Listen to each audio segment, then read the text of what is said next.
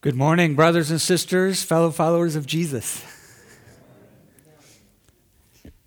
I'm Gary, in case you don't know me, in case you haven't met me yet. I've been here for about six or seven months, I think. My wife and I just moved to uh, uh, Jesus People, the community across the street, um, and I'm really glad to be here. I'm really honored uh, to be uh, to be able to share uh, the word with you this morning. So thank you, uh, Dave, for for trusting me.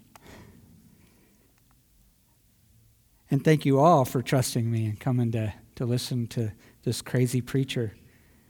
Um, I'm also an artist. I taught art and was a preacher, a pastor for about four years. That was about all I could take.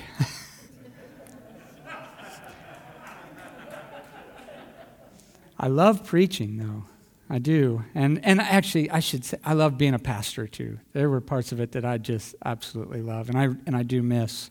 Um, but, all right, so today I am going to share with you about uh, how to be like Jesus, about living in the uh, apprenticeship of the Master Jesus. I'm going to give you a little prayer. I'm going to start you out with a little prayer that you all can pray anytime. Okay? Anytime. Day or night, any, any moment. You can be in a crowded room. You don't have to worry about it because this prayer connects with your breath. You can, you can remember it when you breathe. And, and it actually it comes from a scripture from Colossians uh, chapter 1, 27. And in there it talks about uh, Christ in you the, being the hope of glory. And so I, I use this prayer in my own life sometimes when I'm just, just when I just want to reconnect with God's Spirit.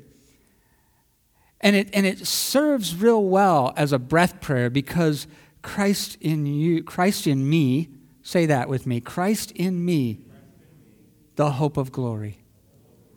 And it works really well as a breath prayer. You can breathe in and, and say, Christ in me, and breathe out the hope of glory. Christ in me, the hope of glory. Our passage today is about loving our enemies. It's about showing the love of Christ. It's about glorifying God. It's about bringing glory to God with our lives. And what is this thing that we call the Christian life if it's not to bring glory to God, right? It's not just about me and you building ourselves up to do a bunch of Jesus y things. Rather, we're called to allow Jesus to live through us every moment of every day. It's not about me building myself up to bring glory to God, but it's about me giving myself up to Christ so that He can bring glory to God through me. We believe that Jesus is compelling. His life, his death, his resurrection are not only historical facts that, if we believe them, will somehow save us from our sins and prepare a place for us in heaven. These facts that we refer to as the gospel, that Jesus died on the cross for our sins, that he rose from the dead, these facts are intended to be a present reality lived out in our lives every day. The scripture passage from today, if, if you just read it from a purely human perspective, might sound like the ravings of a lunatic. I mean, really, love your enemies? Let people take stuff from you and don't expect it back? Who, who does that? Who says that? Jesus. Jesus says that. These words come from what is commonly called the Sermon on the Plain. This particular passage in Luke is called the Sermon on the Plain. It's, it's basically Luke's version of a much larger uh, passage of Scriptures, uh, Matthew chapters 5, 6, and 7, which is often called the Sermon on the Mount. And some people might expect this to be kind of a, a, New Testament version of the Ten Commandments. You know, there's a lot of similarities. Jesus goes up on the side of a mountain and he gives this, uh, this sermon about how to live, about how to live as Christians. It's, it's, it's almost comparable to Moses going up on the side of the mountain and giving uh, the Ten Commandments. In fact, there is an almost intentional reference to this from, particularly from Matthew. So it's pretty easy to hear teachings like this these, these things we've just read from Luke and also the, the passage in Matthew 5, 6, and 7, it's easy to hear them as this long list of do's and don'ts for us to attain being good Christians. In some places, Jesus even makes it harder. You know those passages where he says, You've heard it said, but I say to you. In Matthew chapter 5, he even tells us we're supposed to be perfect. Like God is perfect. And starting in verse 43 of Matthew chapter 5, he says, You've heard it said, love your neighbor and hate your enemy. But I say to you, love your enemies. Pray for those who persecute you, so that you may be children of your Father in heaven. For he makes the sun to rise on the evil and on the good, and he sends rain on the righteous and on the unrighteous. And then when you skip on down to verse 48 in chapter 5, there he says, Be perfect, therefore, as your heavenly Father is perfect. What's it mean to be perfect in, this, in these terms? Well, Jesus, Jesus uses the word therefore. and whenever you see a therefore, you look to see what it's there for.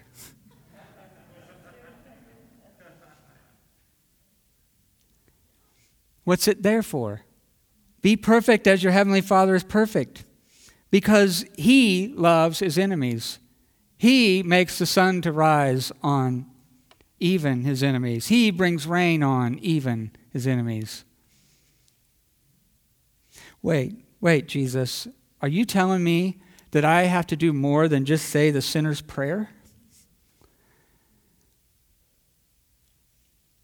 Are you telling me that I have to do more than just get, get baptized and then I'm get to go to heaven? Are you saying that there's more to it than that? The thing that Jesus does is he does not just call us to conversion. You see, there's a difference between conversion and discipleship.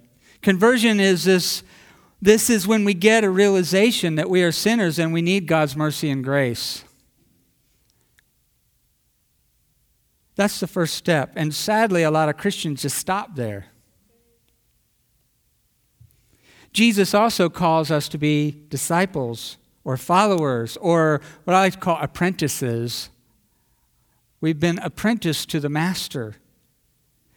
Look at Matthew chapter 28, verses 18 and 19. This after Jesus' resurrection.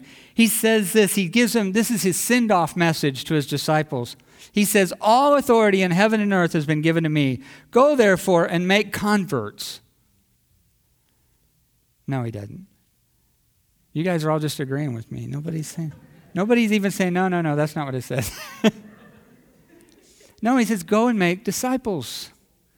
Make followers of me. Make people, help people to be followers of me. Well, what does it mean to be an apprentice or a disciple of Jesus? Well, first, I get to know him. I mean, something about Jesus is attractive and compelling, and I want to get to know him. I want to get to know his life, what his life was like.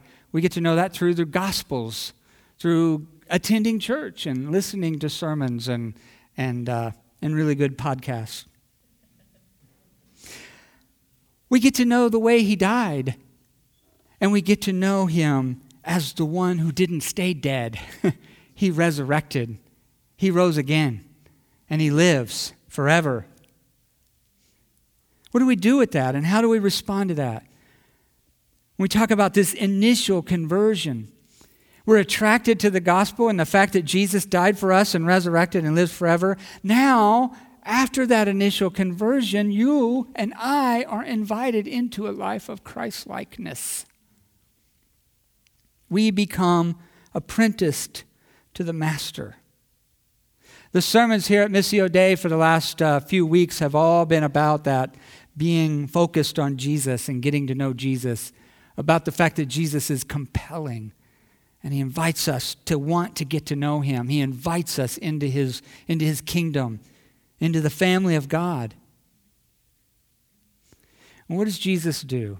One of the things we see about his life is that he, he preached. He preached messages, he preached sermons, he taught people. He taught using parables, and he taught using this thing called the sermon, which is crazy, you know, to have somebody standing in front of you giving a sermon, right? and listening to this thing. Jesus did that. Jesus did sermons. Sermons, by their very nature, expect a response on the part of those who hear them. Jesus' sermon here in Luke and the ones we see in Matthew's gospel are no different than that. Jesus expects a response from his followers. He expects his disciples to follow him, to want to become like him. Dallas Willard calls these sermons, particularly the, uh, the Matthew 5, 6, and 7 version, he calls them the curriculum for Christ likeness. The curriculum for Christ likeness. Now, there's a little bit of a difference between the fact that Jesus is giving a sermon and me giving a sermon, or any other modern preacher giving a sermon. These differences are what's going to shape the rest of my sermon. Are you with me? That was my introduction. Okay, let's talk about the first difference Jesus being the sermoner, the preacher, and me or any other person preaching to you. The first difference is that Jesus is not just preaching about an external God who demanded people to behave. Jesus was preaching himself.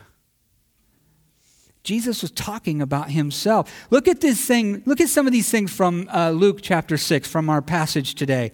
Uh, in verse 27, it says, I say to you that listen, love your enemies. Do good to those who hate you. Bless those who curse you. Pray for those who abuse you. If anyone strikes you on the cheek, offer the other also. And from anyone who takes away your coat, do not withhold even your shirt. Give to everyone who begs from you, and if anyone takes away your goods, do not ask for them back. Do to others as you would have them do to you. In verse 35, he reiterates this notion of loving your enemies. Love your enemies, do good and lend, expecting nothing in return. Your reward will be great, and you will be children of the Most High, for he is kind to the ungrateful and the wicked. Be merciful, just as your Father is merciful. Jesus is not just telling people to do these things, Jesus did these things. People who asked if Jesus was willing to heal them received healing. Jesus gave his time to sinners. He even ate meals with them, much to the dismay of the religious leaders of his day. Look at how he treated Nicodemus and Matthew. These were hated tax collectors. Look at how he ate with them, spent time with them, loved them. Jesus is not only telling us that we shouldn't condemn others, Jesus does not condemn others. You remember the story of the woman caught in adultery. What was his question that he asked her? Where are your accusers? Where are those who would condemn you? They're gone, Lord. And he says, Neither do I condemn you. Jesus loved those who hated him. Jesus loved his enemies. He not only gave his coat, but he gave the rest of his clothing as well to be, before he was hung on the cross. Jesus not only gave one cheek, but he was struck in both cheeks and other places as well. Not only was he struck by his enemies, but they literally spit in his face and they plucked out his beard. He gave himself fully over to them to be severely beaten. This sermon Jesus has given us here in Luke is basically a picture of his own attitude, of his own spirit. This is the Jesus we follow. This is the Jesus we're apprenticed to. He's the master. This is the one that we're supposed to be following. We're pretty good with Jesus dying for our sins and preparing a place in heaven for us, but Come on, let's be real. Who really wants to be like that? Jesus was not just preaching some external rules that God called people to follow and obey, he was revealing himself through these words in this sermon.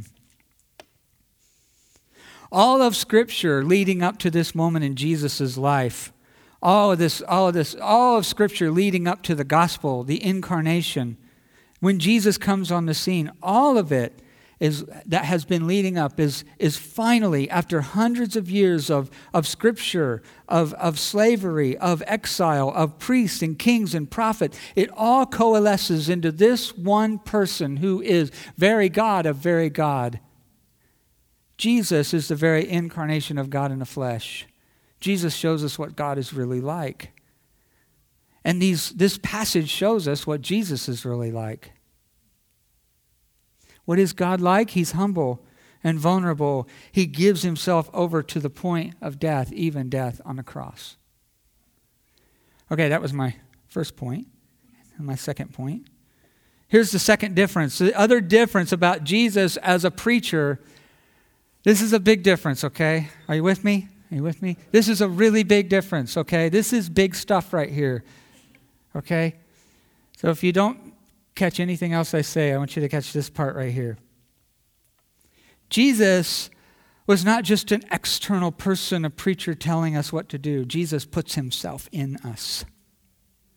Jesus is able to put his spirit, his attitude, his mind, his way of seeing things, his way of doing things in our heart. Sit with that for just a second. He puts himself in you by his Spirit. Very God of very God comes to live in you and me. Jimmy reminded us about this a few weeks ago. I, I did take notes. I take notes when I listen to sermons so I can remember stuff. And this one was really good. Thanks, Jimmy.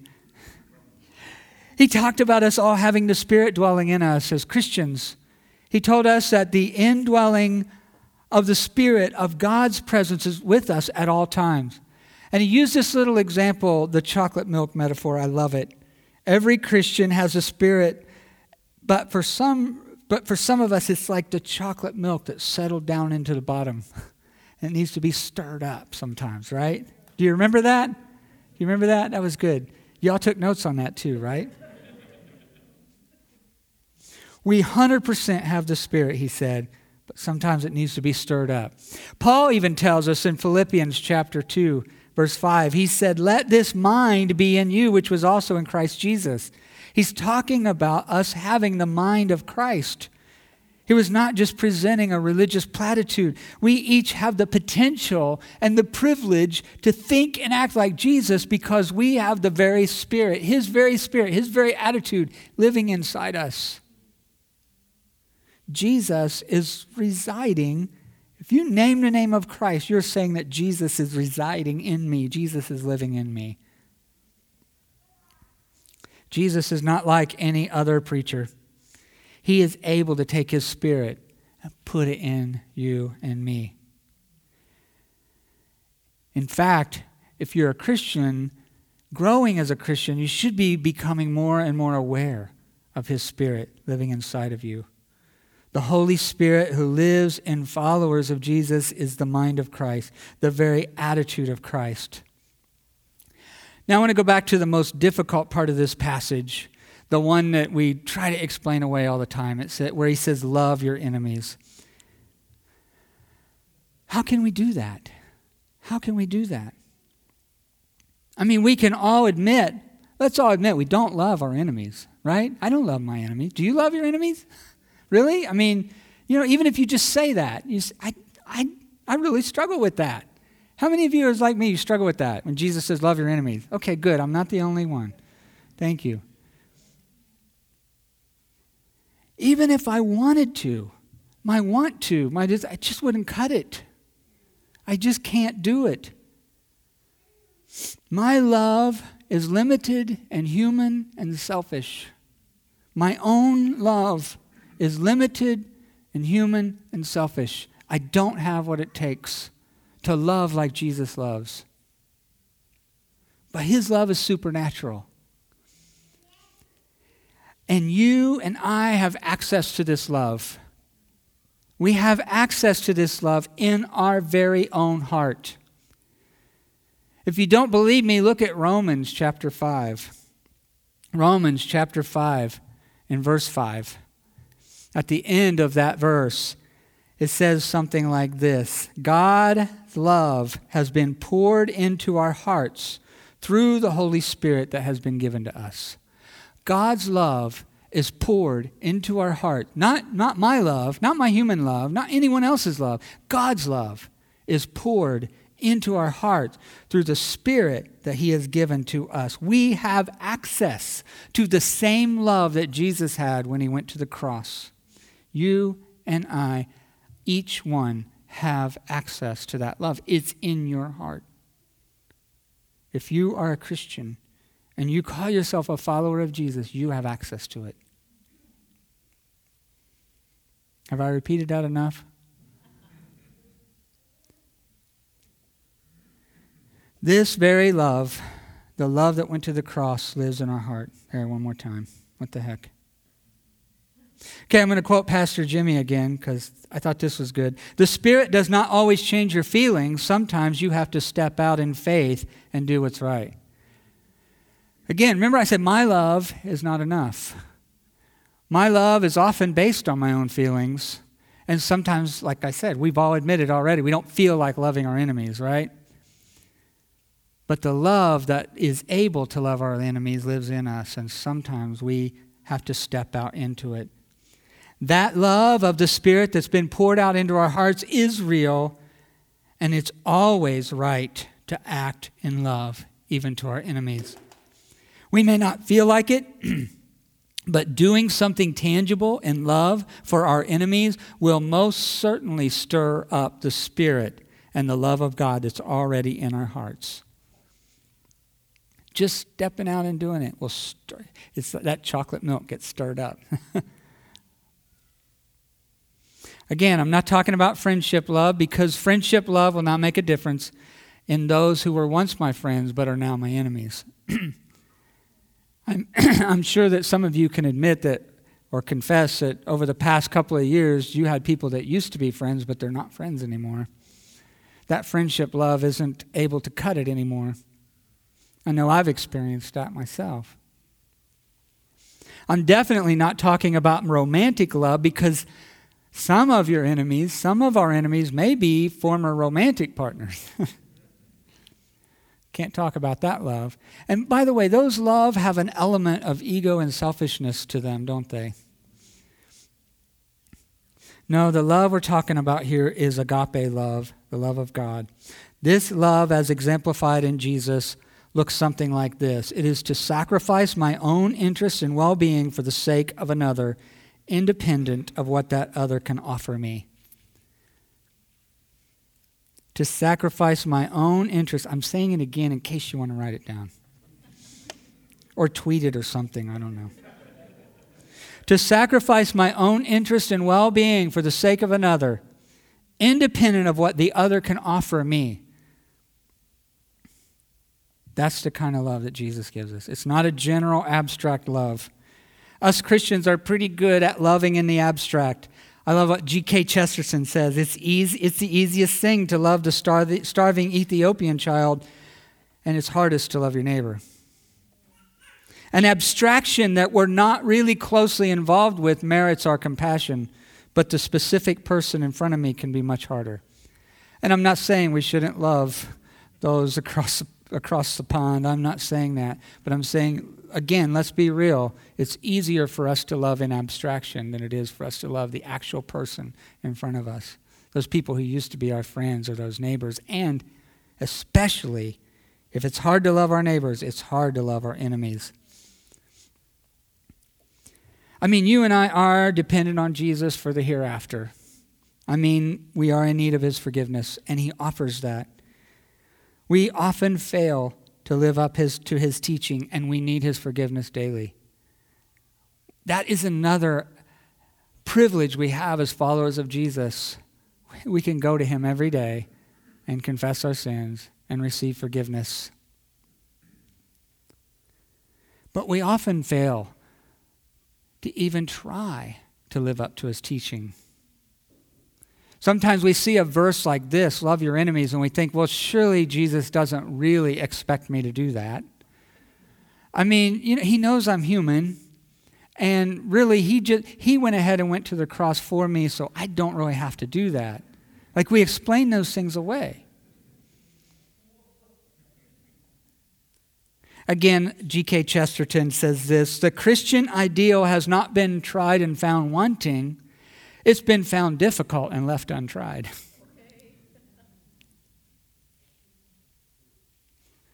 And all the while, the chocolate milk, the chocolate remains down in the bottom of our little cup and doesn't get stirred up. And the world never gets to see what Jesus is really like. He remains a story on pages or something we talk about, I love uh, the call to worship this morning and saying, We are the body of Christ. We are the exemplifiers of Jesus. People who see us, they see Jesus. Because Jesus lives in us. I hope you can kind of feel the weight of this a little bit. Like, this is not easy stuff, this is hard stuff. But I'm not going to end there. I'm, I'm bringing it to a close now, okay? This is my conclusion. How do we do that? How do we get there? Well, it starts in prayer. I mean, it, it begins in prayer. Let's just start there. Jesus even qualifies his, his statement by saying, Love your enemies, pray for those who persecute you. Remember, we've been apprenticed to Jesus, He's our master it's probably a good thing to go to him and ask him how to do this stuff. We've not yet mastered the skills, right? I'm not, I've not mastered the skills of loving my enemy. I'm not up here preaching saying that I've done that. So we can admit, and we can admit to the Lord, but we can also admit that we maybe, maybe just a little bit, maybe this sermon has stirred you up just a little bit to want to be more like Jesus to want to have that kind of walk with Jesus, the kind that loves enemies, the kind that gives without expecting anything in return, the kind of love that surrenders your own well being for the well being of another without expecting anything in return. Go to Him in prayer and honestly ask Him, Jesus, how do you do this stuff? Jesus, I want to be more like you. I've been apprenticed to you. I want to be more like you. How do you how do you do this stuff? Honestly, ask him with a heart of sincerity. That's the first step. That's the beginning of the journey for you. I want to also invite you to do a little exercise, and you might be able to do this during our communion time. I want you to think about the uh, praying with your imagination. You guys all have you, you guys all remember Mr. Rogers, right? He taught us to use our imagination. Kind of tap into that. If you haven't used your imagination in a while, tap into that because it's very helpful in prayer. It can be a very helpful form of prayer. Using one of the gospel stories of Jesus encountering an enemy, imagine yourself being there. You might think about something like Jesus having dinner at Matthew's house. He was a tax collector and he was a hated enemy of his people of the time. Imagine yourself in the story. You and Jesus are sitting down to share a meal with a tax collector.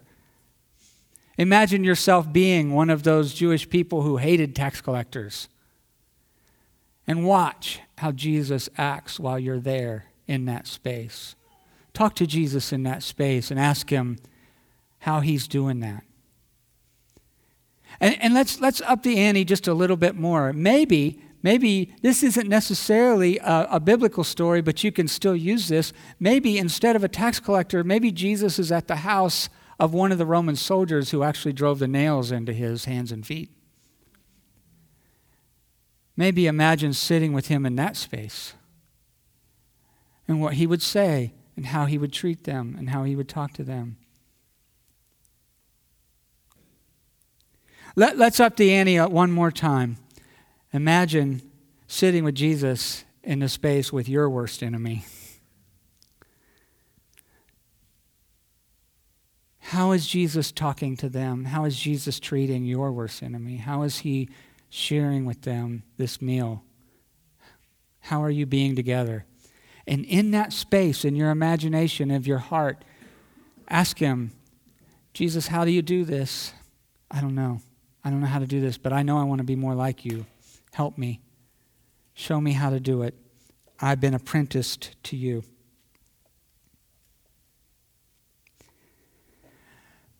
This is a good place to start your training in Christ likeness. It's a good place. Reading the scriptures, reading the gospel, read the spend some time reading Luke chapter 6. Spend some time meditating on this. Uh, spend some time reading Matthew 5, 6, and 7. These are great uh, passages for you. Uh, like I said, Dallas Willard calls them the curriculum for Christ likeness. And spend some time in prayer, like this one that I just shared with you. Because is a good place to start training for Christ likeness to learn how to love our enemies. Amen.